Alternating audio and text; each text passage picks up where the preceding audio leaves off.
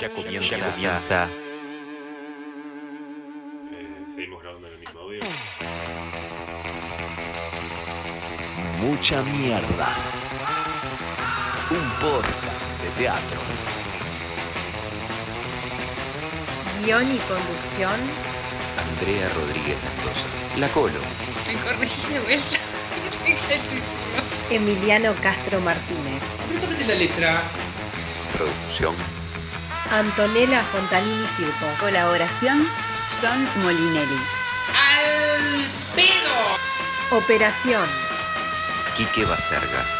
Estoy grabando, carajo. Edición. Quique Baserga, Emiliano Castro Martínez. Diseño, Andrea Rodríguez Mendoza. Mucha mierda. Mucha mierda. un podcast de teatro. Preferiría no haber venido.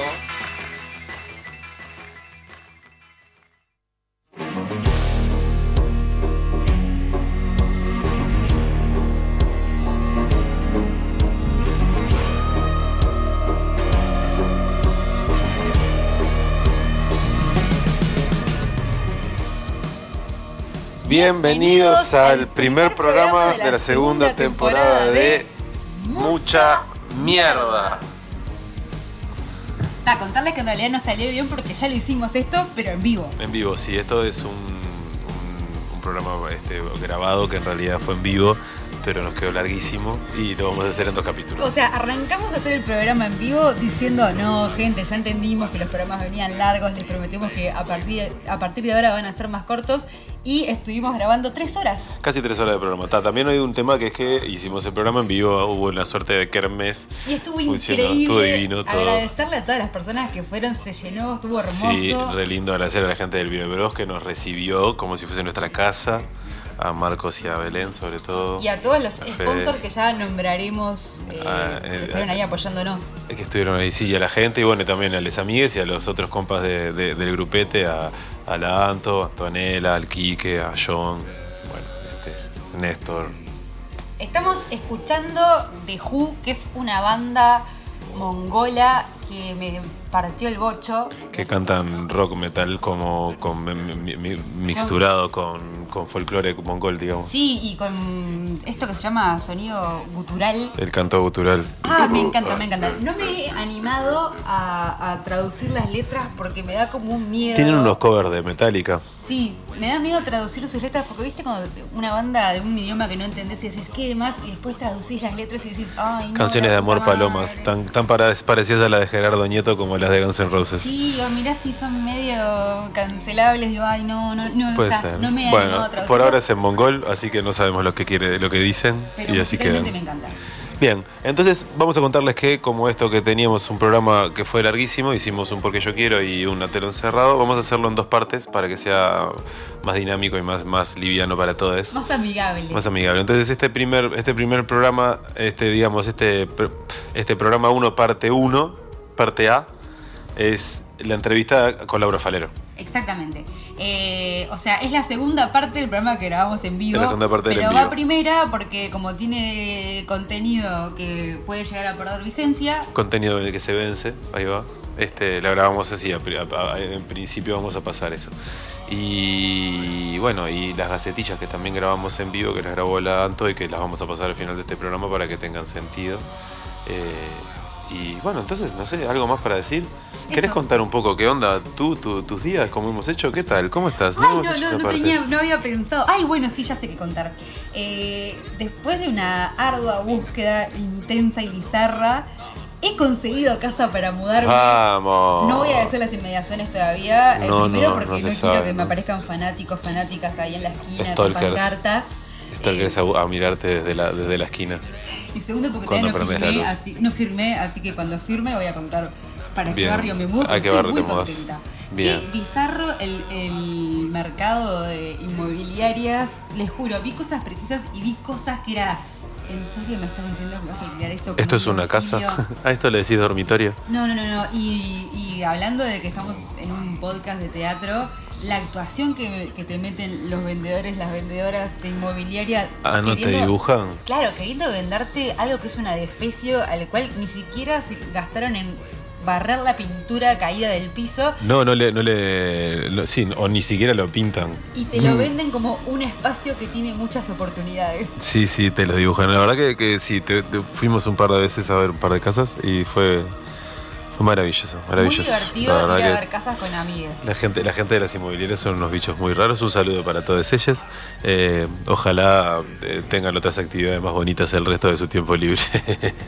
bueno, eh, ¿Cómo yo, fueron tus últimos días? yo bien, en realidad, este, trabajando bastante y muy, muy, muy- mucho moviendo. He, he descubierto que soy un, un ser humano muy, muy climático y que claramente con, con los días de, de sol y todo, este, me da para hacer más cosas y estoy aprovechando pila al rato. Em- em, yo no, no me voy a mudar de mi casa porque mi casa es mía, pero estuve limpiando y ordenando y acomodando y estuvo, estuvo bueno. Enceré, hacía mucho que no enceraba los pisos. Qué lindo que es el cerar. Enceré y barrer, me acordaba de Laura. Bueno, ya.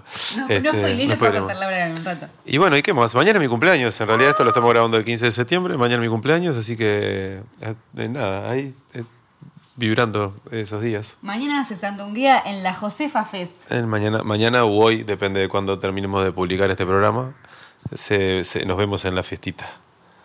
Y bueno, arranquemos eh, el Dejemos de programa. hablar de nosotros, ya nosotros está. y. Y empecemos la parte más interesante que es Que arranque la telón la cerrada. nota a Laura Falero. La verdad que sí. Vamos, nos, para ahí. Sí.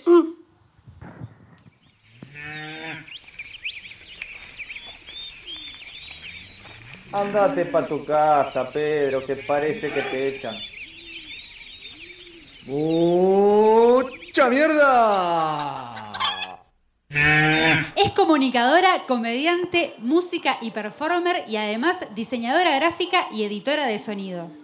Es egresada en Ciencias de la Comunicación con especialidad en Comunicación comunica- Comunitaria, Audiovisual y Publicidad. Y también estudió guion, narración y creación de historias. Estudia música y piano desde muy pequeña, ya que viene de una familia de músicos con fuertes influencias en el jazz, el bebop, el tango y la música clásica. Realiza también estudios de canto lírico con diversas docentes. Es pianista y cantante y también guía talleres de técnica vocal y canto para actores y brinda talleres grupales para todo tipo de personas, hacia la utilización de la voz como instrumento para el desarrollo y conocimiento personal.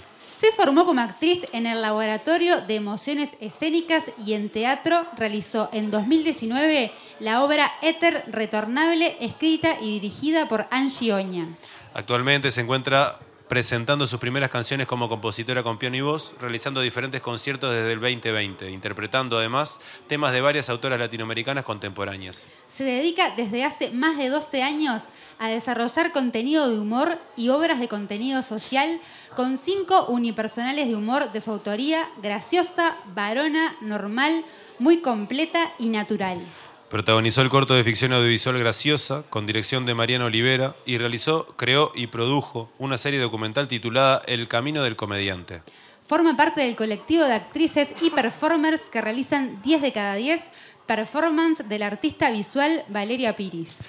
Ha trabajado también en agencias de comunicación y en diferentes medios de comunicación como guionista y productora. En radio comenzó como conductora en 2011 de Ilustres Desconocidas en Urbana FM y luego como columnista de Daniel Figares en Rompecabezas. Yo ahí la escuchaba.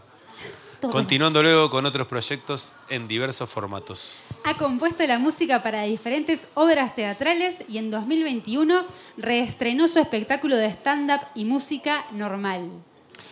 Podríamos decir mucho más, pero ahora le toca a ella. Nos visita esta noche. Y fuerte el aplauso, Laura Falero.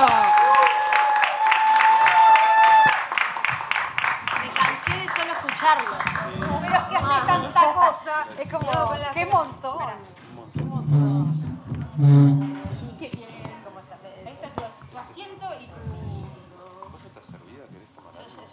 Yo estoy ya. ¿Querés que te pidamos algo? Yo me acabo de tomar un vermú, estoy muy medicada, porque No hay tengo más de espalda, vermú. así que estoy alcoholizada y medicada y me agarran así y es bárbaro. Paren porque en este despelote yo tiré las preguntas por ahí. Para acá voy con mis preguntas. Listo. Buenas noches a todos, ¿cómo están? Un aplauso para este podcast maravilloso, yo se los pido a ustedes, que nos enseña tanto y nos divierte tanto. Porque acá lo voy a tirar. Bueno, vamos a empezar. Tenemos un montón de preguntas para hacerte. Te contamos que vamos a hacer dos bloques de preguntas, porque son tantas preguntas. Eh, no, tenemos un montón nosotros y hicimos, e hicimos una suerte de buzón para que la gente dejara Ajá. preguntas. Y Muy bien. entonces, a bueno, Lodolina pusimos A una cajita en el escenario. y... ¿Quién arranca? ¿Querés que arranque? ¿Estás para arrancar? Estoy para arrancar. A los Julio Estamos prontos. para Bien. romper Estoy el para hielo. arrancar. Para que me acomodo. Ahí sí. Adelante. Ey, entonces, eh, ¿cómo es tu previa para actuar o- a un show? Eh, mi previa para actuar un show es eh, cargar eh, junto con Antonella, que también es mi productora. Es la productora de todo, es Antonella. No, este, trato de eh, trabajar sola tiene sus pros y sus contras, ¿no? Ser comediante y hacer monólogo está bueno por un lado, por otro lado tiene como un camino medio solitario. Entonces eso te permite en un punto cierta concentración previa. A mí me gusta maquillarme yo, hacerme mi, hacerme como mi, mi, vestuarito y lo que hago mucho es este, hacer un recordatorio de palabras claves, que es como se, escribe en stand-up. Este, entonces en la previa, digamos que, que- repaso esas palabras claves, este, si es un show de, com- de comedia, este, y trato como de que sea como bastante eh, o sea, fijarlo siempre antes de un show porque como que después te, subís al escenario y lo tenés como más fresco y es como importante. No es leer un guion como si estuviera haciendo una obra de teatro, ¿no? Pero sí es repasar tu discurso interno, tus palabras, las palabras que utilizás que refieren a un chiste, a un remate o lo que sea, y que eso luego va a construir algo que van a hacer cuando subas al escenario. Entonces, como que recordar esas palabras es como muy importante en el ejercicio del oficio del comediante. Y bueno, y después meterme mucho brillo, eh, tomarme un whisky y no quiero que parezca que soy muy alcohólica, porque desde que, que subí que estoy Después hablando la que gente estoy- habla mal de Mientras, les mientras yo, mientras yo pido que me alcance la cerveza. Mientras que pedimos que se. Pero este rubro, digamos todo. La gente que trabaja de noche, No estamos o medicados Ay, o alcoholizados. No, Así que no, este eso. Y bastante, bastante mm, disciplinadita soy. No tomo alcohol antes de subirme al escenario, ni ningún tipo de nada. Soy muy profesional, muy profesional. Porque ya cometí todos los demás errores. Exacto. Y- Aprendizaje empírico. Aprendizaje total. Claro, claro. La pasé muy mal, entonces bueno, dije, listo, ok, no se puede nada de esto. mm, eh, y se puede vivir de esto, o se podía en, en otro momento. Así que vamos, vamos a, a meterle la mayor profesionalidad posible. Y bueno, y así soy, y así lo hago. Hermoso. Esa es la previa. Segunda pregunta. ¿Cuándo te diste cuenta de que querías dedicarte a esto, de que querías ser artista, performer? Eh, Stand-up. mm, Stand-up nunca, jamás. De hecho, es un género que apareció en el Río de la Plata hace 15, 20 años y que los argentinos lo trajeron un poco para acá. Y obviamente que el humor en sí siempre estuvo en mi familia como una herramienta de comunicación y en mis amistades, pero nunca dedicarme a hacer algo en relación al humor. Venimos de familias de músicos, entonces nosotros en mi familia, mi hermano, mi padre, somos todos músicos, mi abuelo. Entonces, la formación artística era inevitable y la vocación era inevitable y siempre fue muy estimulada en mi casa, desde la música y desde todas las artes. Yo eh, me crié en la ciudad de Canelones, eso implicaba estar muy lejos de Montevideo, con la, el privilegio de tener un padre que venía mucho a tocar acá a Montevideo, entonces podía estar como más cerca del, de- de- de- del mundo artístico.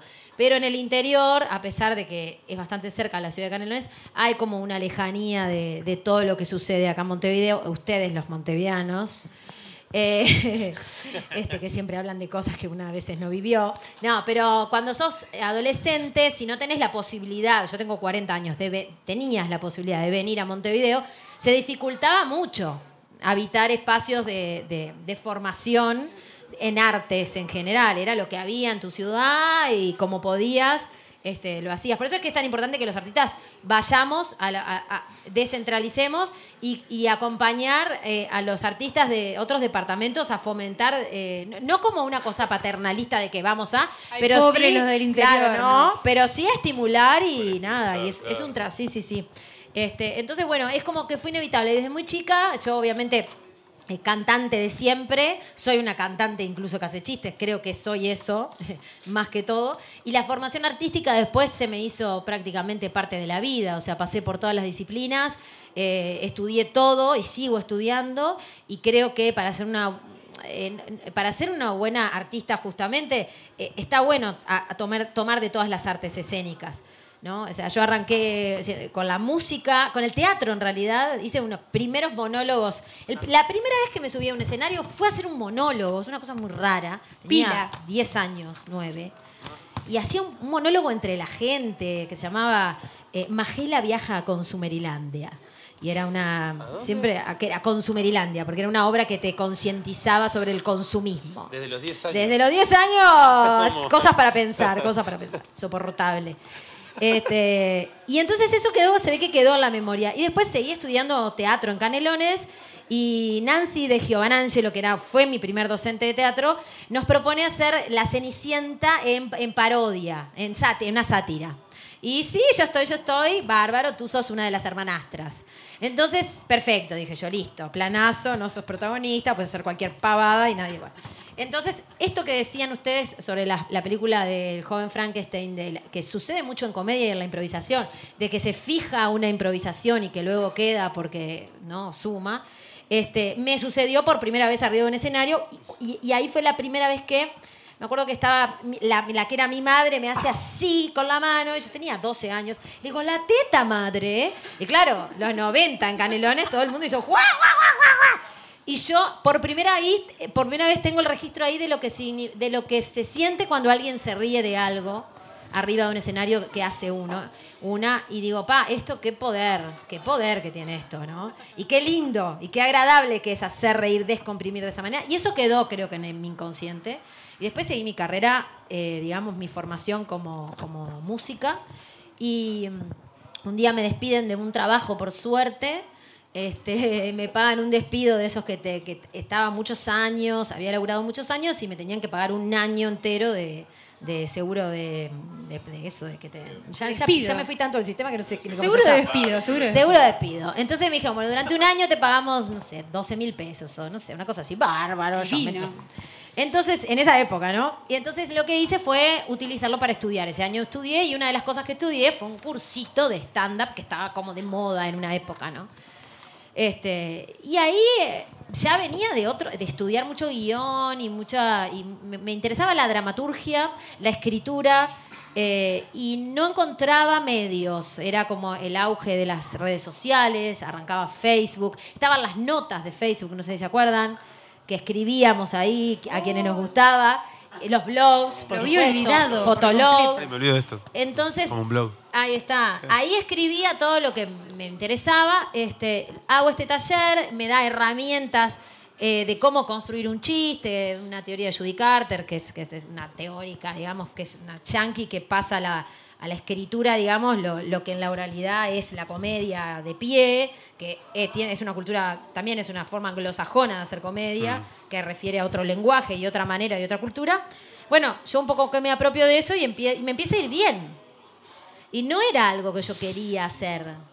Pasó. Entonces me presenté un concursito de, cer- de cerveza Patricia y gané. Y yo dije, "Uh, bueno, Ok. listo, me voy en camioneta a recorrer todos los departamentos con una cerveza de cerveza. Perfecto. ¿De qué te dedicas? ¿Qué más que A esto, no sé qué soy. tomar cerveza. Y después me seguí subiendo, subiendo, subiendo y era buena, ¿no? Entonces como que, wow. Y me pasó esto de que hacía bola y la gente se reía, ¿no? Yo digo, bueno, acá hay algo este, que también tiene que ver con, también, el, el joven eh, Frankenstein también formó parte de, de mi formación. O sea, fue, en mi casa la veíamos, to- eh, eran las películas, sea, en general era el tipo de humor que se consumía también, ¿no? Que cuando Entonces- empiezas a ver pelis y vienen tus viejas y te dicen, tenés que ver. Claro, ahí esta está. película. O sea, era como, son como clásicos que también me forman parte de la forma en la que en- entiendo el humor. Y bueno, y ahí me empezó a ir bien y me subí una vez 3, 5, 20, 30 y otro concurso y, y, y vamos, ¿querés hacer teatro? ¿Hacer mm, under movie? No sé qué. Bueno. Adelante. ¿Y cuántos? Cinco años. Bueno. Y estuve ahí haciendo chistes. Y después Figares me dice, ¿querés hacer una columna de humor en la radio? Bueno, te pagamos. Bueno. ¿Me pagan? Sí, bien. Y ahí arrancó, digamos, que se canalizó todo lo que yo ya venía trabajando este, en el humor. Y ahora hay una apertura hacia... Y después la, aper- la apertura fue inevitable porque era lo que me construía, ¿no? Eh, soy una actriz, eh, soy cantante, soy performer, somos, ¿no? O sea, muchas cosas a lo largo de nuestra vida y bueno, y a mí me gusta evitar como eso, ¿no? No ser solo una cosa, sino ser muchas. O no sé ni lo que soy, o ir cambiando. Ni idea, ni idea. Pues yo. ¿Hay algo que no volverías a hacer? Eh, Trabajar en una empresa. No Trabajar vale. en una empresa jamás, ocho horas nunca. No, no, no, no puedo. No está en mi naturaleza. Lo hice durante muchos años y me convertí en un monstruo malo, este, con hábitos malos. Este, Dormía ocho horas. Sí, no, tomaba no, café. comía bizcochos de mañana, tipo les 12 pasa? bizcochos con mate. Eh, ponele, no sé, iba a las fiestas empresariales con, con- con matracas en la mano, esas cosas que hace la Quería gente. ganar el premio. Ah, que- donde había, donde ahora sí hay show de stand-up en esa fiesta y me pueden contratar. Pero voy desde otro lado. No Las sé, disfruto de otra forma. Ocho horas no volvería nunca. No, no sé si hay algo que no volvería a hacer. No sé. De- con respecto a la cuestión artística, creo que nada. Cosa que. Nada, hay algo que, que, todo te construye, aunque, aunque no te vaya tan bien o aunque, no sé, aunque estés arrancando. También esta cosa de cuando estás arrancando tenés que arrancar y te va como te va y es muy importante como también apoyar a las personas que empiezan a hacer algo y no estar como muy de la moral uruguaya de estar, ah, mira este o este, ¿no? Entonces como que siento que, que, que no. Y después en la vida, no sé, no, creo que, que las, creo que las ocho horas, ¿eh? Creo que sí. Perfecto, Creo vamos que a las como- ocho horas. Como titular. Sí, sí, Sí. ni loca. Alto Una- o sea, ocho horas impuesta, impuestas. Te puedo trabajar mis ocho. O sea, las horas de las personas en situación de arte son las 24 horas de trabajo. no, hay, no hay ocho horas, claro. Pero- mucho más que Muchísimo ocho más, horas. Muchísimo más. Pero bueno, sí, creo que ocho horas no hay límite, jamás. claro. Ocho horas para otros, digamos. Sí, sí, sí. Claro. Otros no. Voy yo con la siguiente. ¿Qué te molesta que pase en un proceso creativo colectivo, digamos? O en, un- o en ensayos. Sí. o- Me, me parece que lo- el, el- el problema más grande es, es la falta de comunicación y de diálogo que sucede en los equipos cuando no se habla o las cosas se dan por dichas y, y no, nos permitimos, no nos permitimos dialogar. Es muy difícil. Cuando algo nos molesta o cuando algo nos hace como un ruido. Creo que debería de ser una convención que deberíamos de hacer todos cuando arrancamos un proceso creativo. Es como la primera instancia de decir, bueno, cuando empecemos a trabajar en con- conjunto, démonos la posibilidad de conversar sobre las cuestiones que nos hacen ruido para que el proceso no sea tedioso, para que el proceso, ¿no? Cuando tenés la posibilidad y el privilegio de elegir a las personas con las que trabajás, ¿no? Porque también te puede pasar que te tengas, o sea, que te llamen para hacer un trabajo, ¿no? Este, que, que bueno, que, que, que con personas que quizás no conoces. Entonces, bueno, ahí el trabajo es mayor en uno, ¿no? En una. Y eso el teatro, te- el teatro es una herramienta maravillosa de expansión y de conexión y de conocimiento personal. Creo que las herramientas del teatro, las actrices y actores, tenemos como jugamos, nos va, eh, tenemos como ese beneficio de poder utilizar todas esas herramientas para, para generar una convención empática con las personas que estamos trabajando. Entonces, como que desde ese lugar parto. A veces no sucede, o a veces sucede. Creo que los, como comunicadora, ahora hablando, creo que los grandes problemas a los equipos son problemas de comunicación. Y además de eso, bueno, cuando hay una persona que tiene una reticencia a, a- a cambiar algo que es evidente para todos que e- esto nos está haciendo ruido, eh, o conversar sobre las cosas que no podemos controlar, ¿no? Sobre las cuestiones que, que, que- como equipo no, no son este son este inexo- o sea, no, no- las podemos controlar. O sea, no te enojas por algo eh, y que no tiene que ver con las personas, sino con algo que no controlás, bueno, plantearlo y hablarlo y no volcar en el proceso esa angustia o esa ira. Este, entonces, por eso, ¿no? Como, como artistas y como actrices, actores, tenemos la herramienta para poder trabajar desde ese lugar. A veces pasa, a veces no. En fin, pero creo que, que eso es lo que más me preocupa, la- la- el- los problemas de comunicación. Seguimos. La sensación de la, la sensación de la previa a subirse a actuar a un escenario, ¿se siente igual que la de la previa a subirse a cantar? ¿O a Eh, hacer música? sí, eh, en, en realidad yo creo que si estás comprometida con lo que comprometida, comprometida y comprometudi, con todo lo que estás con lo que haces arriba de un escenario, tenés que tener nervios, eh, pánico, angustia, miedo, pichi, caca, todo. Todo. Todo. Eh, ¿Por qué no estoy en otro lugar? ¿Por qué no estoy- por qué por qué no estoy ¿Por qué no elegí las administrativa? ocho horas? Pero, no sé, el, el oficio y la repetición y, y eso te va dando como cierta, eh, digamos, como herramientas para poder trabajar ese sentimiento que se lo que sentís antes de, de- de actuar. Eh, la música tiene algo diferente a todas las demás artes escénicas, que es eh, que la gente conecta de otra manera. O sea, hay algo en el cerebro que hace... Entonces, este, cuando tenés, lo- los músicos, cuando, cuando, vas a, mostrar tu música, eh, al menos me pasa a mí, eh, entiendo que es así, entonces como que eh, en mí es mayor la presión que siento, ¿no? Que bueno, fácil, la gente tiene que conectar con esto. Entonces como que la palabra me resulta más fácil en un punto que la música. Para mí como, como persona que está dando algo, ¿no? Este, me pone como un poco más nerviosa, hay una cuestión de, también de mucho más cuerpo, que, que hablo en relación a la comedia, ¿no? Actuar como comediante en una obra que, por ejemplo, hoy, hoy que estábamos viendo, que decía, ¿cómo se ha perdido el humor físico, ¿no? O sea, se ha perdido mucho. Este, de hecho, cuando vas a ver una obra, ya que obras de comedia hay pocas, porque hay, sigue habiendo un prejuicio muy grande, pero se ha perdido, ¿no? El trabajar desde el cuerpo. Este, y en realidad quien canta, quien habla es el cuerpo y es quien comunica. Entonces como que creo que, que deberíamos como ir hacia una educación más corporal, si se quiere, emocional y corporal. Pero bueno, nervios siempre. Sobre todo cuando voy a cantar, mucho más. Más en el canto que en el. Sí, o cuando voy a probar chistes, cuando voy a probar rutinas, eh, que digo, bueno, voy a probar esto a ver si anda y, y sé que viene el momento de probar y nadie lo sabe, ¿no? Este, y ahí sí, mucho nervio, porque no sabes si va a funcionar o no. Claro. Y muchas veces no funciona, muchas veces son ideas tuyas divertidas que solo son divertidas para vos. O muchas veces la gente se ríe en, en el- la premisa y no en el remate. Y vos decís, Claro. ¿y ahora qué hago con este remate? Capaz que no funciona. Todo eso pasa en tu mente.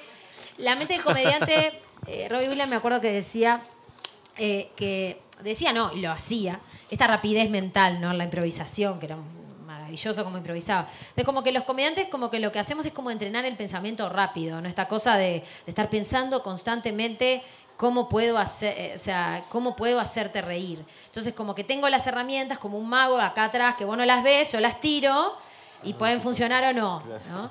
Entonces, ese estrés constante, estás, si haces un monólogo, estás una hora bajo ese estrés, que cuando te bajás es como descomprimís.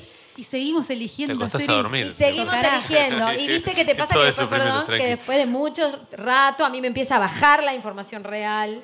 Porque, claro, porque el ejercicio de estar presente, la comedia tiene algo que es que tenés que estar presente. Sí, aquí ahora Si no estás cara de perra. Claro, y, y- y cualquier artista tiene que estar presente, Sí, sí, ¿no? Pero no, el pero- humor tiene una cosa de que estamos acá y hola vos, hola vos, hola vos, no hay cuarta pared, no, no. Entonces, como que tenés que estar presente, y te- tenés que ejercitar la presencia, ¿no?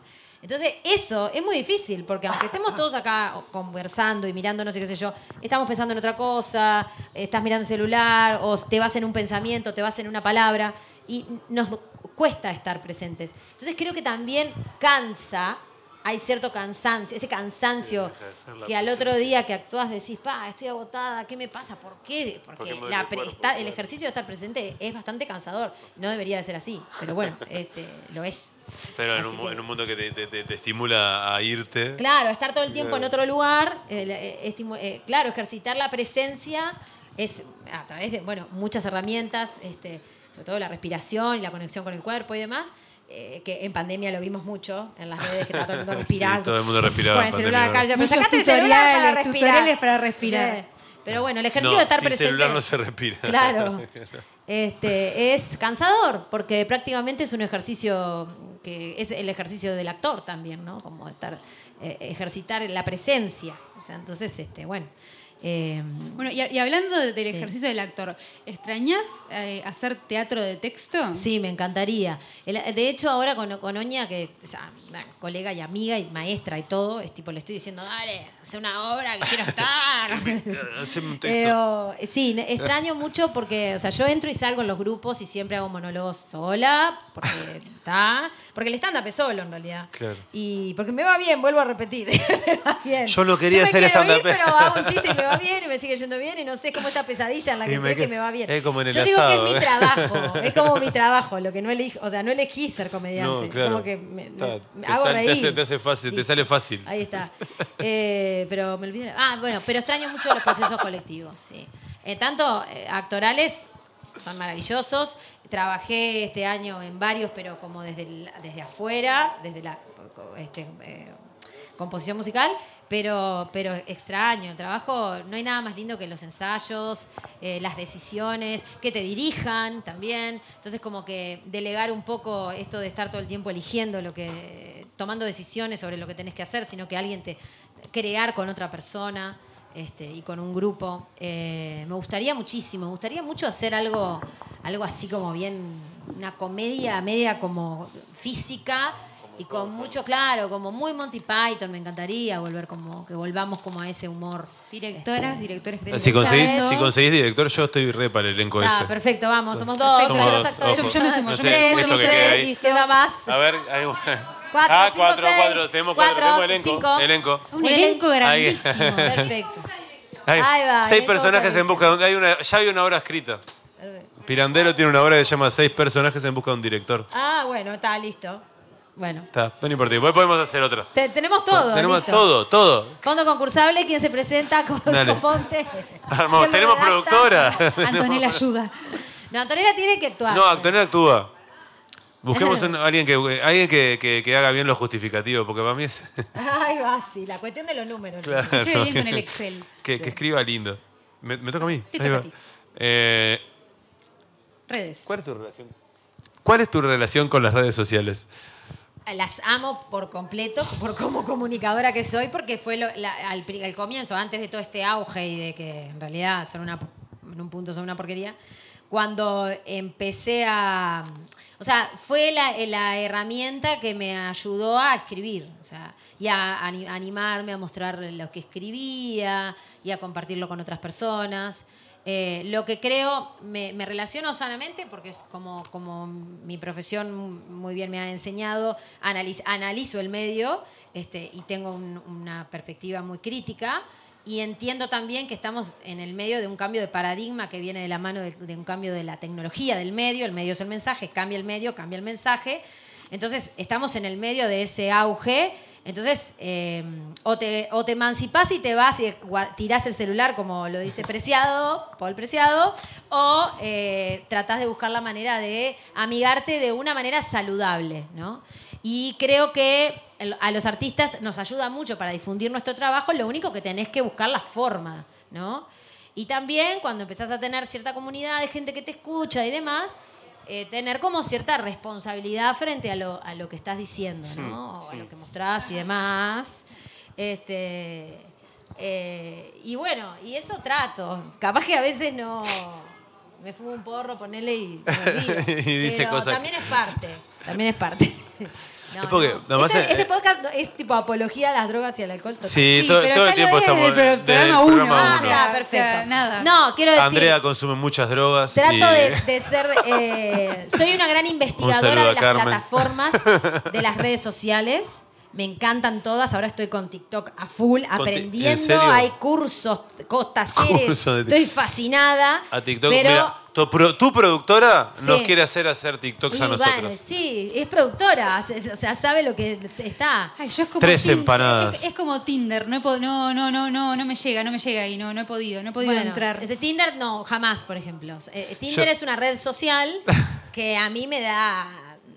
eh, O sea, tengo un prejuicio conservador. Muy Me gustó el ruidito de- gobierno, eh, de, Me pasa de lo mismo. Tinder. Me pasa No, lo igual por el, yo fui, estuve en Tinder, me fui de- y ahora es como que me da como. ¿Y me da enganchaste paja. algo? Nada, ¿sí? Sí, ¿Sí? pero O sea, tuviste. Puso colorado. ¿Vos buscabas el amor? no, no buscaba No. el amor, no buscaba el amor para No. nada. ¿Buscabas y- tener relaciones sexuales? ¿Ves que hay que hablar como Sí, se habla? sí, buscaba, buscaba si no- garchar, buscaba Buscaba y, y funcionó bárbaro. Para Y el Tinder fue tipo. Y después- Cuando quise despertarme el otro día y sentir que el abrazo tenía un calor, el Ahí Tinder ya no. fue como, ay, que Frío me como el siento iceberg sucio. del Titanic. ¿Por qué te levantaste temprano y te vas a bañar? No sé, no sé. Vestite y andate, porque ahora está, las mujeres estamos muy empoderadas. No sé, Claro. ¿vos eh, te coges con mujeres? Sí, Ah, ok. sí. ¿Solo con mujeres? Por ahora. Ok, perfecto. Este, no, pregunto. Porque... no, no, sí, sí, y, y sí, ya me, me- pregunto si me puedo quedar. Yo soy muy, de- muy del abrazo. que te tenés que ir. Yo soy Ah. muy del abrazo y del desayuno y cuando me voy- cuando veo que están haciendo como el, el, el desperezo digo, yo me puedo quedar o- porque si no me voy ahora que, antes Vos que me entre necesitas a frío. alguien que te haga los domingos de noche un té. Eso estás buscando. Un té. Como Yo hago el todas las- desayuno, pero de- del domingo de noche el té. Alguien que me haga un té. Exacto. Está. Sí, Pero era- esa vos las preguntas. bueno, pero me pongo como... Basta de hablar de la sexualidad de Emiliano. Paso a la siguiente pregunta. Bueno, me vinculo Me- sanamente me con las redes sociales, las amo, pero ten, quiero. eh, también estoy alineada con Eco que decía: todos los idiotas tienen opinión, voz y voto en las redes y hay que tener cuidado porque miremos para enfrente lo que está pasando hoy en Argentina eh, y es como, ¿no? O sea, puede impulsar amor, comprensión y ternura y también odio, eh, fanatismo y todo lo demás. Entonces, como que responsabilidad frente a los medios que consumimos. Sí, Y espíritu crítico, ¿no? Claro. Acá pasa igual, pero pasa que como son menos y todo más chiquito, ¿no? Sí, yo siento que acá lo que sucede es que hay un silenciamiento de ciertas voces. Eh, Justamente ayer hablaba de esto. ¿no? O sea, yo siento que en Uruguay, eh, hablando de, medios de comunicación, están los medios hegemónicos, que siempre son los mismos y que siempre Dicen, nada, son claro. monopolio, y ahora hay más monopolio todavía en radio y demás. Pero hay un discurso o algunos discursos que somos, son silenciados, o Eh. puntos de vistas ideológicos y políticos, no partidarios, sino políticos, como bien decía Rafa- Rafaela, este, político, cuerpo político, que son silenciados. Eh, porque en Uruguay tenemos una moral, ¿no? Eh, que, que nos dice, ay, hay que hay que convivir, hay que estar bien, no hay que pelearnos, no hay que esto y lo otro, que es la que nos comanda, pero silencia otras voces que nos pueden a- acompañar a la, a la crítica, a lo- al, al pensamiento crítico. Que agiten. Claro, sí, sí, entonces sí. creo todo, que hay todo- en el medio, ¿no? Todo, Sí, sí, todo sí. como en el medio, sí. Como que siempre hay dos o tres maneras de ver las cosas y si vos querés entrar a los medios de comunicación tenés que transar con esas maneras. Claro. Si no transás con esas maneras, para afuera. Haces un día- podcast. Haces un podcast. Na- nada que ver, pero sí, el otro día le hicieron una entrevista a los de Sin TV y fue regresiva la entrevista con los locos. Claro, En bueno, Del sí. Sol, porque claro, era onda y, y te das cuenta que el... ¿Y agresiva de parte de quién? ¿De parte de los que entrevistaban? De los que entrevistaban, onda, ¿y vos quién sos? ¿Y por qué haces Y eso? lo que pasa es que ¿Y por qué no pones tu cara? ¿Y, qué, y era... ¿Y qué te molesta, en realidad? Que Y el tipo que- tenga que- esta... y Lo que molesta es que es una voz que está siendo escuchada. Claro, y que y tiene que- muchos views. Y que demuestra que los canales y la- la- la- la- las voces que existen están bastante Y concentradas otra cosa, en una idea. eh, claro. Y en los medios de comunicación, muchas de las personas que están en los medios de comunicación no piensan lo que dicen en los medios de comunicación. Sí, tiene, Y hay- eso es, es- es- eso es re loco. Es antiguo. Yo lo, Triste. lo veo que es Claro, antiguo. hay como comunicadores que deciden- se ofenden porque dicen, "Vos, lo- los canales son todos de derecha. No, ¿cómo vas a decir eso? Claro. Yo voto al Frente Amplio. Sí, pero, o sea, Pero lo que están trabajás en el diciendo, 12, claro. amigo. claro. Claro, y después tipo tenés como que afuera de la tele o de los radios eh, hablas con esas personas y te no, lo que pasa es que yo, viste, lo- en realidad, decís, pero bueno, pero entonces ¿por qué transás Claro. con este discurso? Ah, no. Entonces como que no logramos, yo lo que siento que es que en Uruguay no logramos, eh, bueno, nació la diaria, que un poco también nace en la LICOM y después en la FIC, un poco, verdad, digamos, sí. ahí, este, justo yo me recibí como en esa época, este y como que pude ahí observar lo que sucedió con ese medio. Y después hubo mucha, hemos, yo he participado y muchos colegas de- de- y hemos tenido la intención de generar medios contrahegemónicos o medios disidentes. Hay tipo de, no sé, hay radios tipo Radio Pedal, o, me- o sea, hay muchas radios también, que antes eran las radios o piratas, Las comunitarias.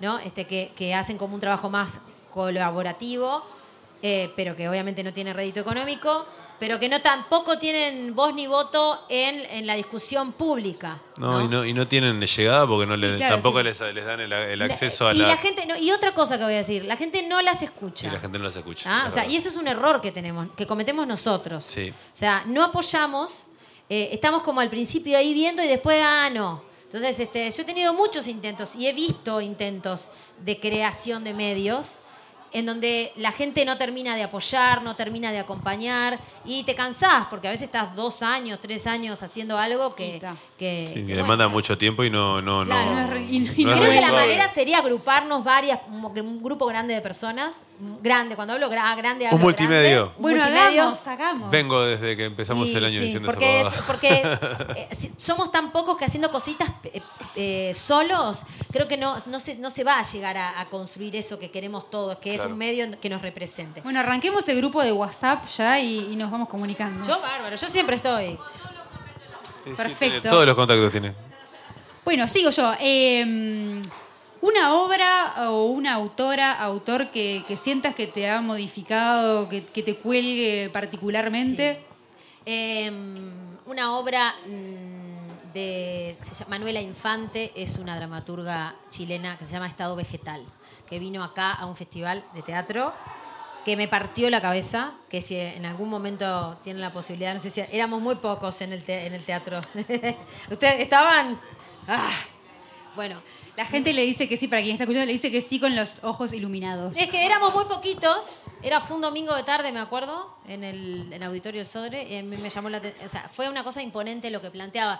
Ellas planteaban una especie de. mm, Hicieron como un estudio en cuanto a la neurociencia de las plantas. Entonces te planteaban una obra de teatro y una dramaturgia escrita desde un, desde el- un estado vegetal. Entonces eh, te, te partía la cabeza, porque la lógica de la obra era una lógica vegetal, no una lógica animal. esa obra. Entonces, bueno, ahí es cuando decís. Yo la "Ah, leí, está buenísima esa Está obra. imponente. Es la del árbol. Eso era un, un unipersonal. Ay, no sabía que le habían hecho acá. Está Sí, la hicieron una esa vez obra. acá. Bueno, el texto Sí. por lo menos yo la leí. El texto está imponente, la obra, la apuesta, la interpretación de la actriz, este, el trabajo que hicieron. Y, el- eh, y hacer el ejercicio vos como, como espectador de ponerte en otro estado. O sea, e- es un ejercicio fuerte el que plantean. Te plantean y, y te, lo, co- te lo comprueban a nivel escénico cómo es el estado vegetal.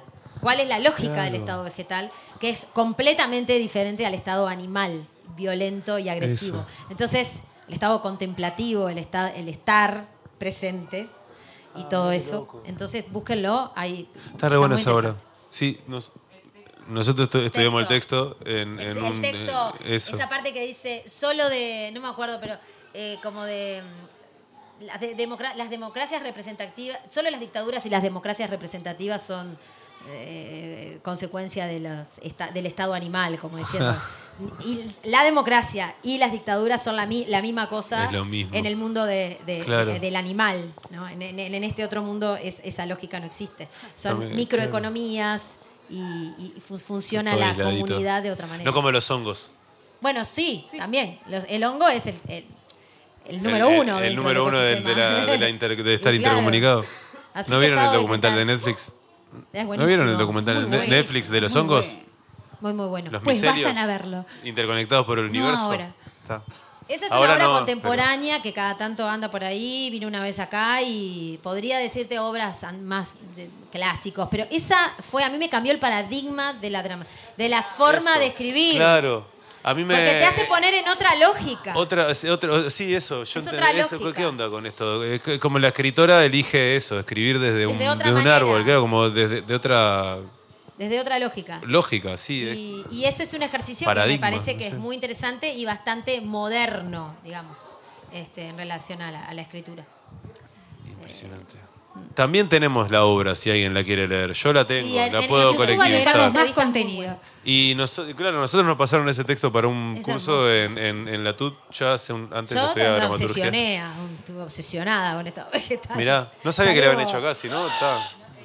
¿Cuándo vinieron? Hace muchísimo. Vinieron antes. creo que en el claro. 2019. Claro, antes.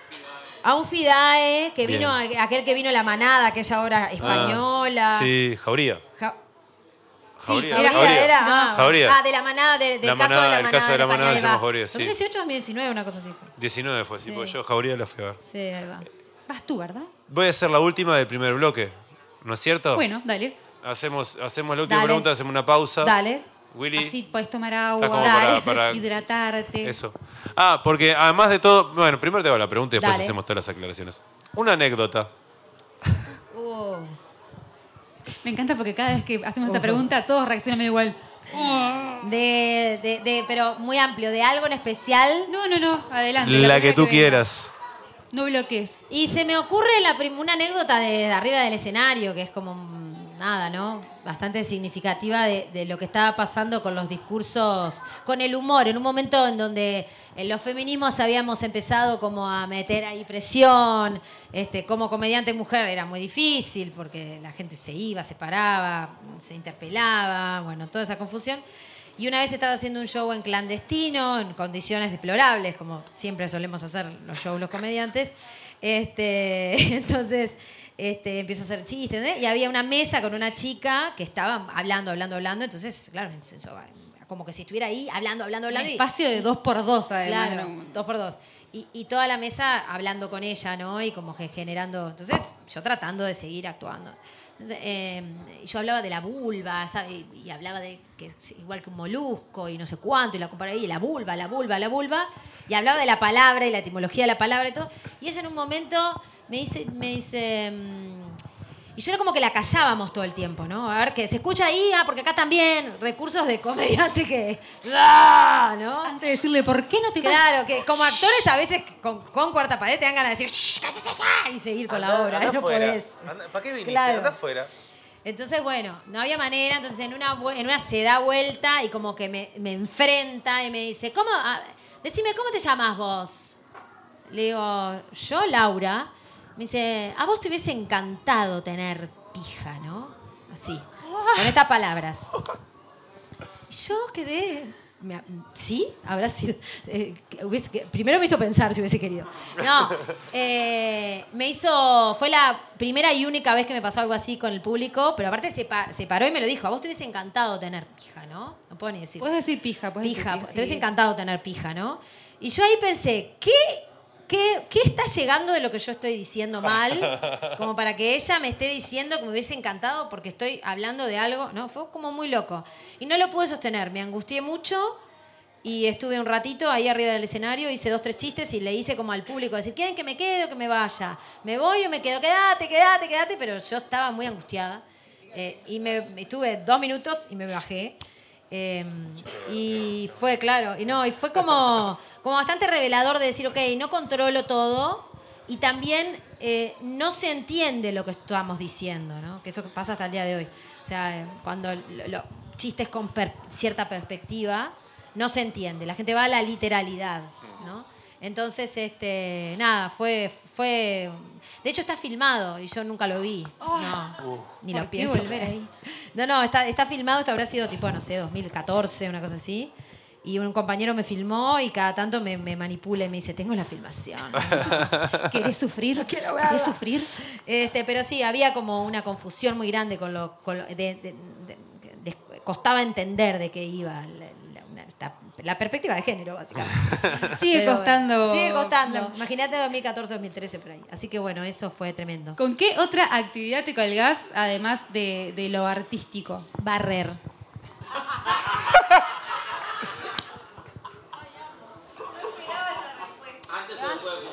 Todo el tiempo. Si me decían.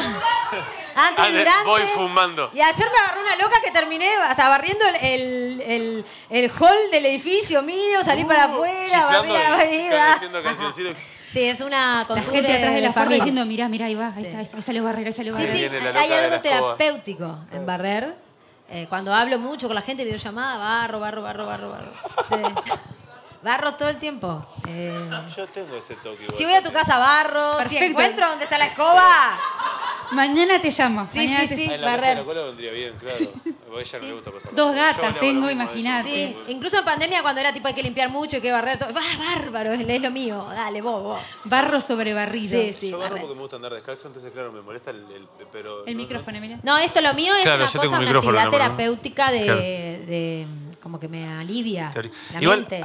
una vez alguien me dijo eso, que era como una. Pues me vio barrer con mu- muy, muy en una y me dijo: Vos sabés que es una actividad. Sí, sí, está Eh, conectada con el, para mí el lugar es este, este esta onda lugar li- liminal, que es como que, que no Sí. existe, un, un lugar que no existe, que te lleva como ahí a un como una actividad que haces automática y te queda. Sí, sí, sí, barrer, barrer. Eh, De hecho, acá yo- no sé dónde está la escoba, cuando me vaya...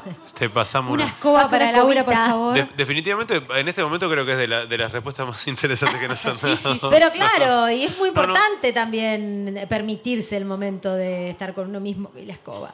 No, justificando que barría cualquiera ya. No, eh, no sé, es algo de familia. Mi padre barría mucho. Se ¿Tendrá enoja que y barre. biodecodificarlo? No te estamos juzgando igual, está, Ah, bien, ta, que barras, ta, está ta. bien que barras. ¿Vos barrés, está mi hermano? ¿Vos barrés? Sí, sí, claro. Mi hermano barre también. Tenemos Y lo dice con pesar, es como, sí, sí, claro. sí.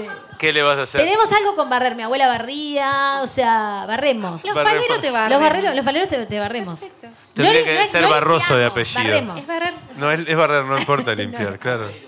Es barreiro, claro, barreiro barroso. Falero Barreiro. Vas tú. Sí, Nunca lo- sí. quiero decir que es una confesión que nunca la había hecho pública. Lo dijiste tan rápido que con, con tanta seguridad, como, como, ¡prac! Cuando dicen, eh, la primera cosa que se te Porque ocurra ayer me encontré saliendo a la calle a a un nivel ya patológico. ¿Qué estoy haciendo? Estamos a nada de la vereda y la calle. o sea. De la vereda y buen día, vecina. Vino barriendo. y Se empieza así. ¡Qué calor que hace hoy! Está brava la calor. Barrer, sí. preguntabas? Pues yo que querés. No, vos hiciste la última, no Ya te sé, pases. pero, pero te Me perdí. decís el número. y La yo- número Once. 11. ¿Qué pensás de lo, ¿Qué pensás de lo político en el arte? Creo que el arte es político. Y sí, el arte es político. Es la eterna discusión de la, la grieta artística. Oh. Creo que el arte es político, no político partidario, sino que a la hora de decidir lo que. cada palabra que vas a utilizar o tomar las decisiones de qué texto quieres interpretar, ya es una decisión política. Eh, lo que pasa que la gente tiene mucho miedo de, conectar con eso porque hay un prejuicio muy grande de que ah, me van a tildar de algo. Y en realidad eh, eh, el, arte es una herramienta emancipadora de desarrollo personal y colectivo, y eso es político también. Este, entonces, este, siento que, que muchas veces no nos permitimos esa discusión los artistas. Entonces, como que se empieza como a, dar una grieta entre como los que... O, como que a veces sobre todo en Uruguay que somos muy poquitos, ¿no? Tipo, y que incluso hoy en día también está esta discusión de que el arte está asociado con, por ejemplo, pensamientos de izquierda o pensamientos no sé qué. Eh, como que tenemos miedo a que nos digan, ah, votaste tal cosa o qué sé yo.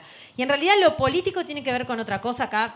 Podríamos filosofar horas al respecto, ¿no? Pero tiene que ver con, con lo que, lo que mi ideología, lo que, me- lo que a mí me, lo que a, lo que a mí me vibra y lo que yo quiero transmitir y lo que quiero mm, que pensemos juntos a través de esta, de esta interpretación. Y eso es un hecho político.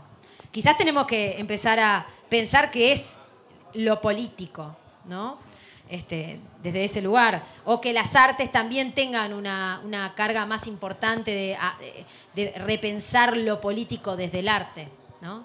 Eh, pero bueno, yo sí creo en que hay un compromiso eh, con lo que cada una está también. Y no es específicamente con algo, sino con. Las palabras son muy dictadoras. dic- dic- el lenguaje es dictador, ¿no? Porque ya elegir las palabras que ya es bastante dictador y ya nos va como rectando hacia dónde vamos. Ya elegir las palabras, eh, decidir qué palabras vas a elegir para comunicarte es político también, ¿no? Entonces, imagínate arriba interpretando una obra. Después, eh, si sos más entretenimiento para eh, boludo que quiere no sé qué comercial o algo más profundo para pensar, todas esas divisiones que se dan, ¿no? Hablando como muy bruta, eh, creo que es una discusión que los artistas, porque aparte yo creo una cosa, los arti- la gente que nos dedicamos al arte tenemos una manera de vivir determinada, muy diferente a la de otras personas, creo yo, ¿no? Una lógica distinta Sí, sí, de vida. Entonces, lo artístico es una manera política dentro de la sociedad de ser y estar y de permanecer. Entonces, desde ese lugar es que construimos, o al menos así yo lo entiendo. Este, y, y entonces cuando, cuando te topás con alguien que quizás no está tan conectada con esto, con esto, un artista que no está, ahí es cuando yo siento un ruido. Digo, bueno, pero ¿qué es lo que está buscando esta persona? Fama, dinero, que la conozcan. No, yo no quiero eso. Yo, el arte para mí es, un- es una herramienta de, liberación personal, de, de- de eso, de que nos hace mejores, nos acompaña, nos aliviana, nos ayuda a sacar las emociones para afuera, a entender el mundo. Y eso es político. Entonces, como que sí, sí, no sé cómo era la pregunta, pero el arte es político, sí.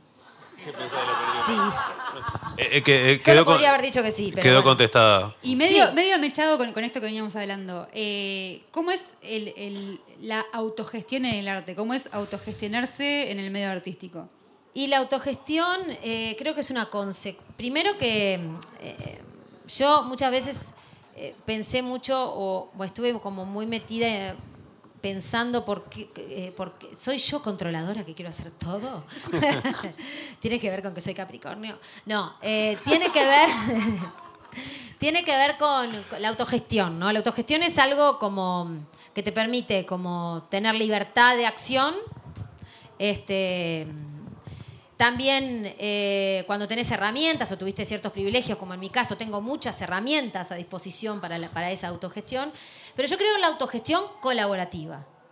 O sea, la autogestión colaborativa, que esto es un concepto tomado de Erika Malunguinho, que es una, una diputada eh, afro-trans, artista, brasilera, que vino una vez a la Semana de Arte Trans, entonces plantea esto de que la autogestión en las disidencias eh, de la educación es colaborativa, porque en muchas disidencias y en muchas eh, situaciones sociales, individualidades, no acceden a la educación por, su condición, entonces la propia colectivo o comunidad lo acompaña o la acompaña en la gestión de su educación. Entonces a, eso, a, a eso ella le llamaba eh, ge- autogestión eh, colaborativa de mi educación. Entonces yo eso lo traigo y digo, claro, esto está bueno traerlo para el- la construcción de, nuevas maneras de entender la producción artística, que es la autogesti- autogestionarme a mí mientras que acompaño la realización de otro artista, ¿no?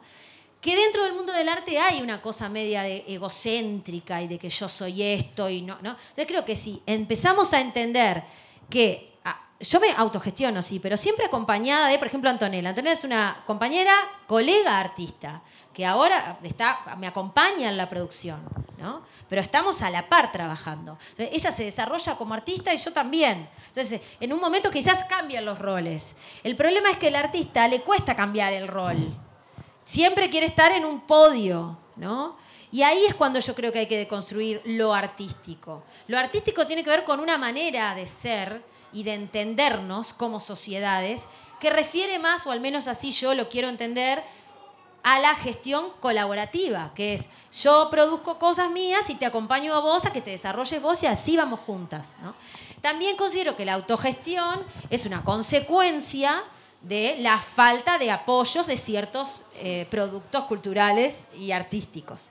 Este, entonces muchas veces terminas autogestionándote porque no encontrás eh, fondos, lugares y qué sé yo, y terminas haciendo todo. Entonces como que también me he cuestionado mucho este, si en mi caso es una consecuencia o es una decisión. Y he llegado a la conclusión que es una decisión política, una autogestión colaborativa del arte, mío y de las personas que forman parte de los equipos que armo o que armamos. Entonces creo que, creo que, la, que es agotadora, que hay que por momentos eh, integrar otros grupos y no estar siempre en los lugares de liderazgo, en, los procesos artísticos, porque es bastante agotador.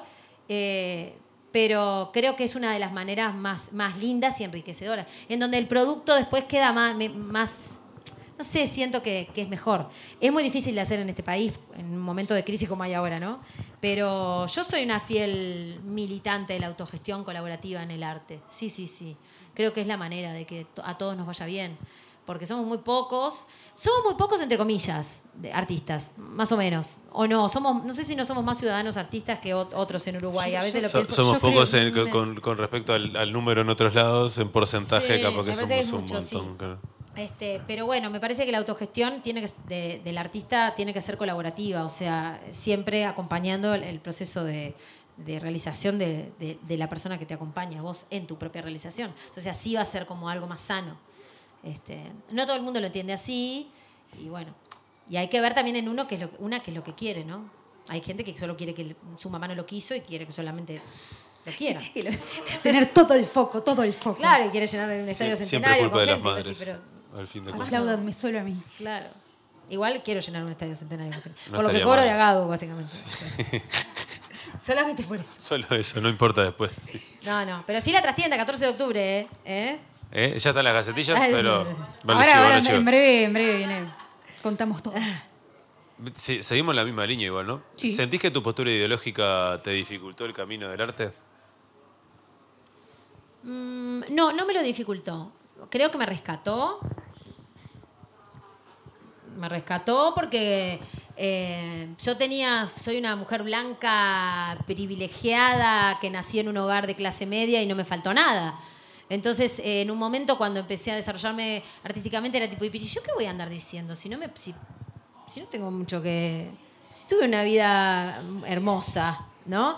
Entonces, como, bueno, ok, o sea, ¿para dónde va lo, mi- mis ideas? ¿no? ¿Qué, qué es lo que, ¿Qué es lo que siento con respecto al mundo? De hecho, la cuestión creadora de textos y de canciones me pasaba desde muy chica que decía, yo no tengo nada para decir. O sea, ¿qué voy a decir? Me un novio. No tiene, o sea, era lo más grave que me pasaba, porque no tenía, como, no, no, no, no, no me pasaban cosas. Este, se murió mi abuela. Bueno, sí, a todo el mundo se muere la abuela. Era como. No tengo mucho que decir. Hasta que, bueno, el rescate de mi ideología, que, que no sé a qué te- no sé igual mi ideología que no sé ni cuál es, que es un montón de, de ideas del mundo, me rescataron a decir, bueno, hay, esto, esto está bueno ponerlo en primera plana y hablar de esto, ¿no? Desde mi observación y desde de lo que yo soy. Pero creo que te. Ahí está, en esa pregunta es.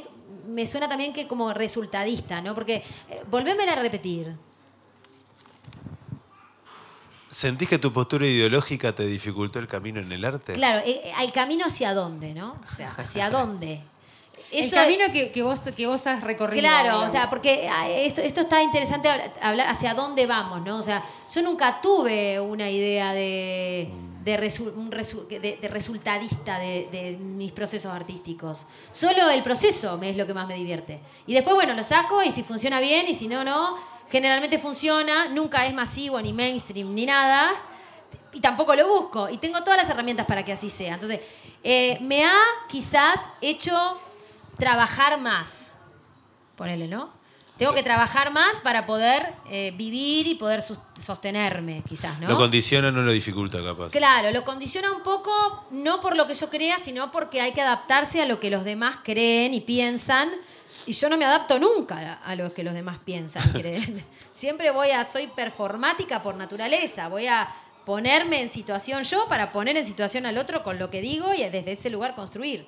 Entonces, eh, quizás el camino es dificultoso, podem- podam- podemos decir así. Eh, y después, eh, nada, ser una mujer que hace chistes no existe. No existe. O sea, nadie te escucha. eh, o sea, no, no, no. Es muy difícil en Uruguay. o sea, no. Desubicada total. Pero, pero bueno, este, me va bien, no te digo. Me va bien, lo dicho. ¿Qué, qué decir? Me va bien. En tu vida personal, ¿cómo te llevas con el humor? Eh, soy, yo soy muy, muy depresiva. Yo en la cama con la escoba, sí. Barre y se acuesta a dormir. No, te- te- tengo, mu- tenemos mucho sentido del humor. Te- tenía de más chica más sentido del humor. La vida te va como aplacando un poco. Pero en, en mis amistades, en mis núcleos, núcleos personales, utilizo mucho el sentido del humor. Pero sí soy bastante dramática. Y creo que eso es lo que hace que pueda habitar la comedia con naturalidad. Soy muy dramática, muy... Estuve en el rol de víctima durante años, que eso el teatro me, me ayudó mucho a cambiarlo. Eh, y muy depresiva y, prácticamente casi psiquiátrica. Entonces, eso me hace que utilice, que sí, que sí.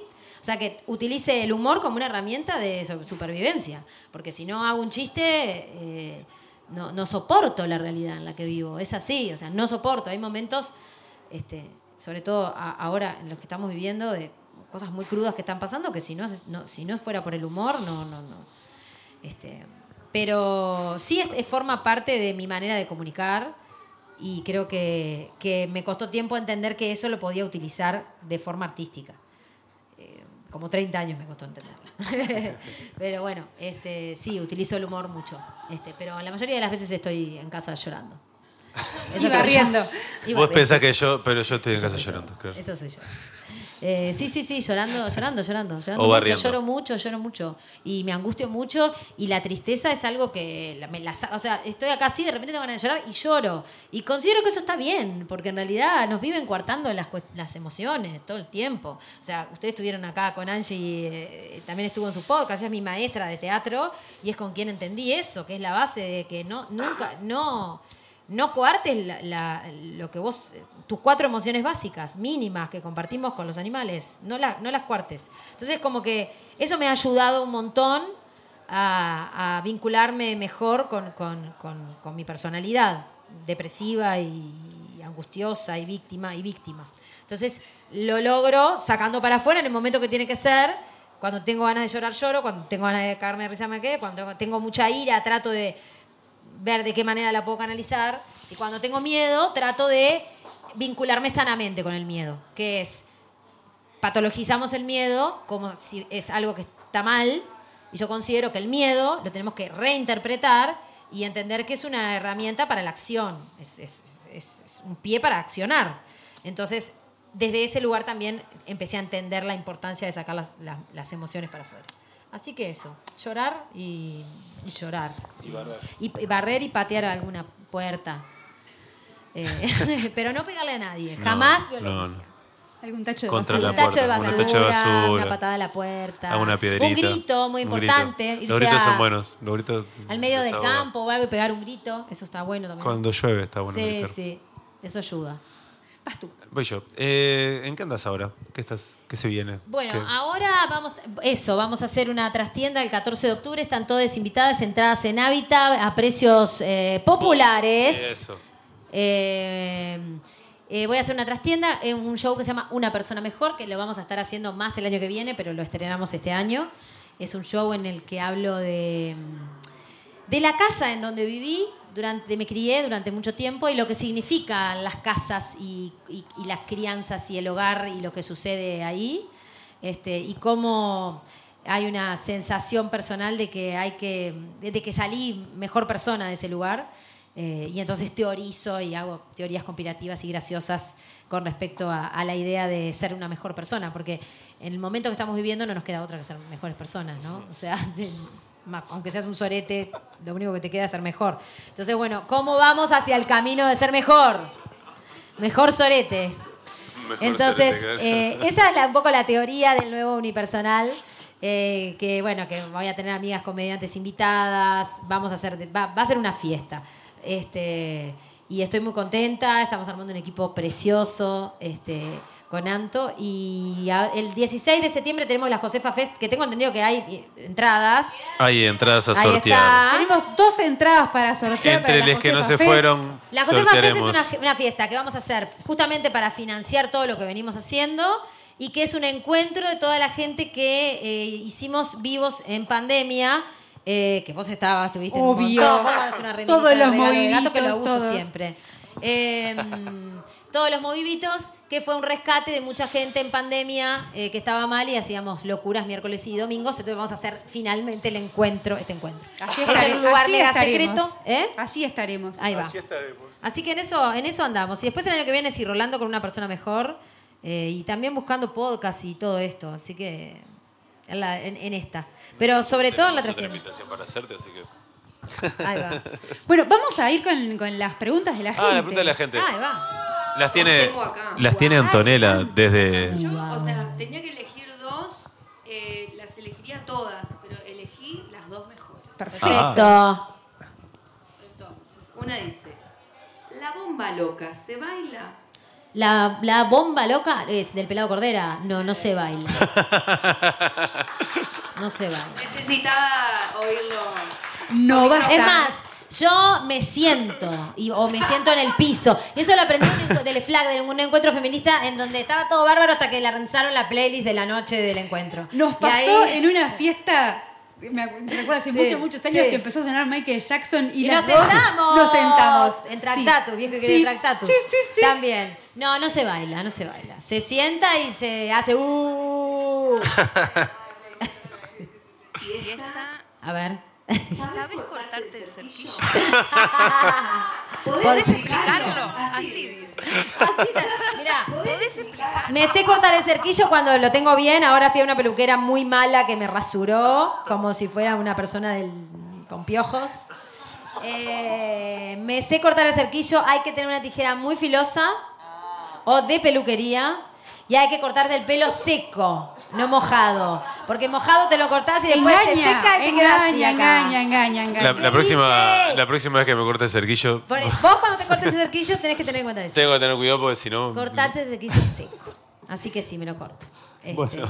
Bueno, hemos, ter- hemos terminado, Hemos pero tenemos la última pregunta. Sí, vos elegiste un disco. Sí. Porque de una de las consignas que tenemos Sí. en el programa es que a nuestros invitados e invitadas les eh, hacemos elegir un disco y nosotros después elegimos can- eh, qué canción ponemos en el, en el programa respecto a ese disco. Ahí va. Tratamos de no elegir las más conocidas generalmente. Ah, perfecto. Hoy tenemos músico en vivo, entonces maravilla. Pará, interpretación. yo voy a hacer Ah. una cosa que está re mal, pero no hicimos el corte en el medio y yo me estoy. te- necesito ir al baño. Sí. Bueno, ahora cuando Willy cante... Y hace como un rato así, no, eh, voy a dejarles esta parte a ustedes. porque Perfecto, yo perfecto, necesito ir al baño.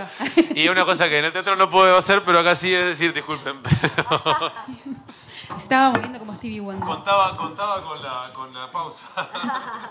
Contame, amigo, entonces, ¿por qué elegiste, qué, qué disco elegiste y por qué? Bien, elegí el disco Al- Algo Mejor de Fabiana Cantilo, que es un disco que a mí me cambió la vida, porque, claro, a, la- a las cantantes mujeres, pues, yo tengo, vuelvo a repetir, 40 años, en los 90 por ahí, era todo muy en inglés o folclore o no, o sea, no llegaba mucho, no había internet tampoco. Entonces cuando apareció ese disco me acuerdo que conecté con todo, primero con, con, la, con la música, con, con, la, con la representatividad, eh, con la idea de que se puede ser mujer y ser eh, música.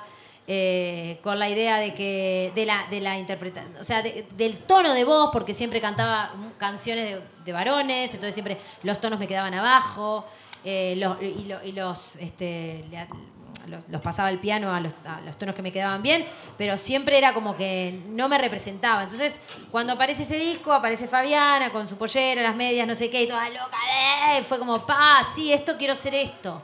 ¿no? Entonces, como que no sé si ella es tan consciente de lo que, lo que pasó con su, su figura en muchas de las músicas de la región, pero para mí es una intérprete y autora que no ha sido del todo valorada porque estaba Charlie, Fito, Spinetta, y ella en realidad estuvo atrás de todos, diciéndole, dale Fito, dale esto, eh". este, y bueno, y creo que como una alta fan que soy de toda esa camada de artistas, Celeste Carballo, Fabiana, Hilda Lizarazu, este, no sé, Gabi- Gabriela Epumer, este, nada, siento que quizás no tuvo la, la importancia, nunca ganó un Gardel, ponele, que son Marina Bertoldi justamente hablaba de eso cuando ganó ella su Gardel, era tipo con la cantidad de músicas que hay en, Urugu- en, en Argentina, como ella nunca, había, nunca ganó un premio de algo. Y en realidad a mí, como yo era chica y me representó, o sea, la vi y dije, sí, qui- quiero ser así.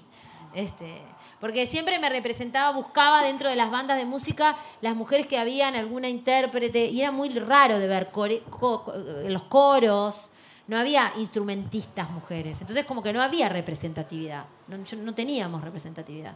Entonces, bueno, por eso elegí este disco. Divino. Eh, si les parece, eh, le damos el regalo a, a Laura, como para ya cerrar con ella, y ya Sí. después cerramos con Willy. Yo tengo una pregunta. Eh, no, eh, Quique no está funcionando ahora. Eh, ¿Tú te animás a cantar conmigo? Sí, claro, obvio. ¿Qué, qué, qué Ah, cantamos? porque yo preparé dos canciones, pero capaz que hay que elegir una y ve- si no... No, no, hagan las dos. Yo quiero decirles que para- a mí me- este disco me gusta muchísimo también. Sí. Y, y cuando ahora te escuchaba de Loña. Me pasó lo mismo con lo que de, de- de la, de las figuras femeninas en el rock. A mí me gustaba mucho el rock argentino, era Charlie, Aznar, todo, y, y no había, y no, no hay muchas mujeres. Y como que la Cantilo está. Ahí está presente. Siempre. Ahora viene a hacer un show acá. Ahora viene la Está estela y, ahí. y- y está al nivel, y los tipos, la, y, o sea, y te das cuenta que eh, hasta debe ser más, más todavía, porque lo tra- la tratan eh, a ese nivel. Y es como, Claro. eso es lo raro, que se ganó el lugar y se lo dan todos los otros. No más De que- hecho, algo mejor no, no creo que sea el mejor disco, pero es el disco que a mí me lleva a ese momento en donde yo dije, ah, existe la posibilidad, puedo tener, eh, puedo dedicarme a esto o algo parecido. Pero después tiene discos de ella, de autora, que son buenísimos, que están Sí. todos en Spotify y tienen Sí. temas recontra copados y ella tiene una cultura y una idea del mundo muy, muy hermosa y que bueno, y que ha sido completamente invisibilizada. Eso, escucharla hablar está zarpado. Sí, escucharla claro, hablar de claro. rock y de música. Claro. Sí. Ah, ese disco tiene Mary Poppins y el desollinador. Ahí entonces, va, estas o son las más populares, Claro, mi sí, es- enfermedad. Eh, bueno, pero, pero se lo produjo Fito, y qué sé yo, Todo. y tiene también Cuatro Brazos, Cuatro Piernas, que es una canción de, de Celeste Salado. Carballo. Bueno. Eh, y bueno, fue como el, el puntapié inicial de su carrera, si se quiere, ¿no? Este, pero bueno, eh, tiene otro montón de discos muy buenos. Bueno, te vamos a, entregar eso. antes de que. Todos los regalos. Un montón de regalitos de no nuestros sponsors. Ay, cuidado que pesa. Pesa cuidado esto. que pesa. Son de verdad. ¡Ah! ¡Hay peso acá! Casi nos quedamos con todo. Eh, pero tenemos nos una barraca horrible. que nos dio unos adoquines para. para... ¡Hay alcohol! No lo digas porque te interceptan antes ¡Ay, de que para! salgas. Quiero mostrar esto que es lo más lindo del mundo. Dame que te sostengo. Esto. Una caquita. Un soretito Para barrer así. para barrer hablando con ella. Pueden abrazar juntas la escoba también. Por favor, después No, gracias a, a- a vos. hay de todo, ya vas a ver qué hay. Y bueno, si te parece, nosotras, nosotros nos- bajamos del escenario Nosotros para nos que bajamos ellos del estén sí. cómodos. ¿qué tengo que Y hacer? pueden No, cantar esto, juntis. es- es- esto lo estoy improvisando yo Ah, ahora. Me encanta. Sí. Quique, ¿qué micrófono es mejor para que ella cante? ¿Cualquiera? El que tiene. ¿El que tiene? Perfecto. Bueno, eh, porque después no vamos a poder cerrar nosotros o si cerramos, ¿cómo hacemos? Sí, hacemos un, un mini ¿Sí? bloque. Sí, sí, Listo, hacemos entonces, esto y hacemos un cierre. Abandono el foco, abandono el foco. Abandona- Apago el micrófono y me voy. Eh, preparé dos canciones que son bien distintas. Eh, preparé es muchísimo decir. Porque tengo un niño de 6 años, vivo en Solimar y trabajo en Montevideo. Trabajé, no. Eh, eh, eh, repasé cosas, estudieta. Eh, son dos. Una es Kitty, que me gustó mucho porque es como mucha, mucha energía. Kitty. Y tiene mu- es muy, muy cantilo. Sí. Y la otra es bien distinta y es eh, Cosas pasan, cosas que pasan. Cosas que pasan, ¿cuál era? No me acuerdo. déjame la Eh, ¿Dónde fue? Ah, el chico El que chico conocí. Sí, ah, mm, que, mm. ¿Y Kitty cómo era? Eh, Ella me dijo y se fue con ah, otra vez. Sí, bueno, cualquiera de las dos, no sé. Bueno, elegir es vos. denunciar. O hacés juego que hiciste ese que estaba bueno y la gente se copaba. Eh, bueno, vos reseñalas y que la gente elija. Eh, ¿Te que- acordás de, la- de cuáles son? Kitty. Está, ¿Tá? Kitty. Bueno, me encanta. Tremendo. No, no me acuerdo mucho la letra, pero bueno. Bueno, pero la pongo acá. ¿Dónde te, dónde? Ah, acá la tenés. Esa, sí. Estaba mirando este, yo decía, ¿qué es otra? eso eso Ahí va, bien. Vamos. Eh, Ahí va, eh, qué linda canción esta. Hace mucho que no la canta, que no la escucho. Bueno, yo no la había escuchado nunca. ¿Nunca? ¿Viste? ¿Vieron cómo es? Nadie escucha Fabiana Cantilo.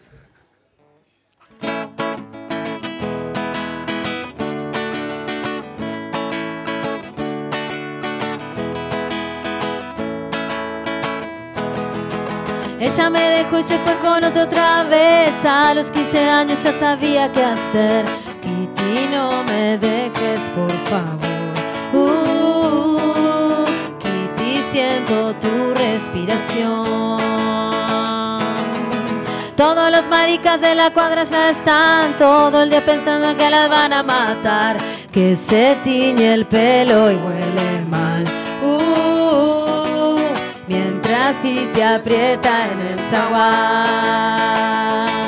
Ella se tira a mis amigos y a sus enemigos, al cura, al carnicero y a sus siete primos. Come la manzana, tira el plato, compra el vidrio y me empieza a besar. Si te veo no te despediste de este mundo, ya es algo especial. Cuando le dijeron que su padre murió, fue al bar de la esquina y así se emborrachó. Y peleó con todos y al final uh, se tiró a toda la seccional. Kitty, no te vayas, no te alejes de mí. Yo sin tu sonrisa ya no puedo vivir. Ando como loca en la ciudad. Oh, necesito verte de verdad. Ella se tira a mis amigos y a sus enemigos, al cura, al carnicero y a sus siete primos. Come la manzana, tira el plato, rompe el vidrio y te empieza a besar. Si te ve con otro, despedite de este mundo, ella es algo especial. Ella me dejó y se fue con otro otra vez. A los 15 años ya sabía qué hacer. Kitty, no me dejes, por favor. Uh, Kitty, siento tu respiración. Gracias. Gracias. Gracias, gracias, chiquilines. Mucha mierda, nene.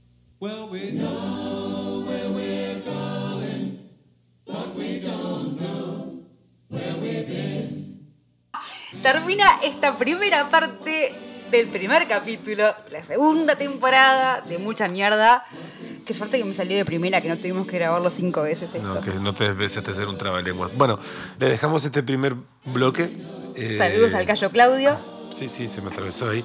Eh, y bueno, en estos días, en breve, antes de. En esta semana, pues subiremos la segunda parte, digamos. En lo, en lo que ocurre de la semana terminaremos de subir el en vivo. Eh, que queda agradecer, gente. Bueno, saquen entradas para la Josefa Fest, saquen entradas para ir a ver a Laura Falero a la trastienda. Pueden ir a ver a Anomalía el fin de semana. Y este, agradezcamos, agradecerle primero a la gente que se arrimó al Beer Bros y que nos acompañó el miércoles pasado, eh, que estuvo re bueno, se llenó ahí el patiecito y pasamos bárbaros, eh, nos divertimos muchísimo. ¿Qué más? Explicá que yo estoy buscando los sponsors. Contarles que mucha mierda podcast. Ahora somos Andrea Rodríguez Mendoza y Emiliano Castro Martínez haciendo la guion y, eh, y la conducción. La guion y la conducción. Eh, Antonella Fontanini Firpo hace la producción. Eh, colaborando en ella está también John Molinelli. La edición y la operación la hace el Quique. La operación la hace el Quique y la edición es medio que entre todos. Eh, pero el Quique es el que pone los deditos y se pone ahí a escucharnos y, Y la sabiduría. y hace las tijeras y nos explica lo que está haciendo y, y corta todo y pone todo lindo y parece que, que- que somos todos muy profesionales. Y nos trata bien. Bueno, eh, Gente tengo que nos apoyó. gente para agradecer que nos, que nos apoyó, sponsors. Eh, bueno, primero, más que nada, eh, agradecerle a Beer Bros por, por albergarnos y a Laura Falero por, porque se bancó ahí la espera de un montón de horas. Sí, se copó con la, con, con- con- con la entrevista también. Re linda entrevista. Y bueno, los sponsors que, que nos han apoyado, es- y les digo los Instagram, rula.uy, después tenemos Prudence Studio, Metamorfarte Uy, Quinta Santero, Señora de los Gatos y Mira quién cocina. ¿Me faltó alguien? Vamos a agregar a la escena, La escena, es verdad, la escena, que también este, nos, nos apoyó. nos ayuda y nos da, nos da bastante... Bueno, de hecho la película la vimos, eh, hicimos una, una jornada de visionamiento del joven Frankenstein en la escena. Re lindo. Inauguramos el cine de la escena mirando el joven Frankenstein con, con alumnos ahí de, de la escena y exalumnos y fue re linda tarde de pop, galletitas y un montón de cosas ricas. Y entonces, ¿ya está? No queda más nada para decir. Nos vamos. Ay, yo bostezo como si fuesen las 3 de la mañana y nos fuéramos a ir a acostar a dormir. Pero es, como la costumbre, creo que es la primera vez que grabamos la- un cierre de programa con luz de Con día. lo de día, sí. Eh, volvemos a nuestro ritual que continuamos. Sí. Vamos a terminar este programa con una canción que habla de algo que tenga que ver con el teatro. Sí, nombra a los actores por ahí. eh, una banda que me recontra gusta, que es Vetusta Morla. Y el tema se Estoy muy llama. enamorada del cantante. Un cliché, lo siento, pero ¿Y bueno. cómo que se llama el tema? El tema se llama Palmeras en la Mancha. Palmeras en la Mancha, de Vetusta Morla, para hacerle el programa. Bueno, entonces, de acá a poco vamos a colar la segunda parte del primer programa y en 15 días es el segundo programa que ya no vuelve al formato original, porque ahora la idea es, bueno, sí, no hay público, pero vamos a grabar el programa, no, tan, no, no va a ser tan Frankenstein. Bueno, ya iremos viendo. Y en estos días también iremos subiendo los programas viejos a YouTube y todo. Tantas Tenemos cosas. mucha cosa por hacer. Bueno. Y yo me voy a armar cajas porque me voy a otro hogar. Yo me voy a ir a, a- a dormir con pepinos en los ojos, porque mañana cumplo 38. Nos vemos en el próximo programa.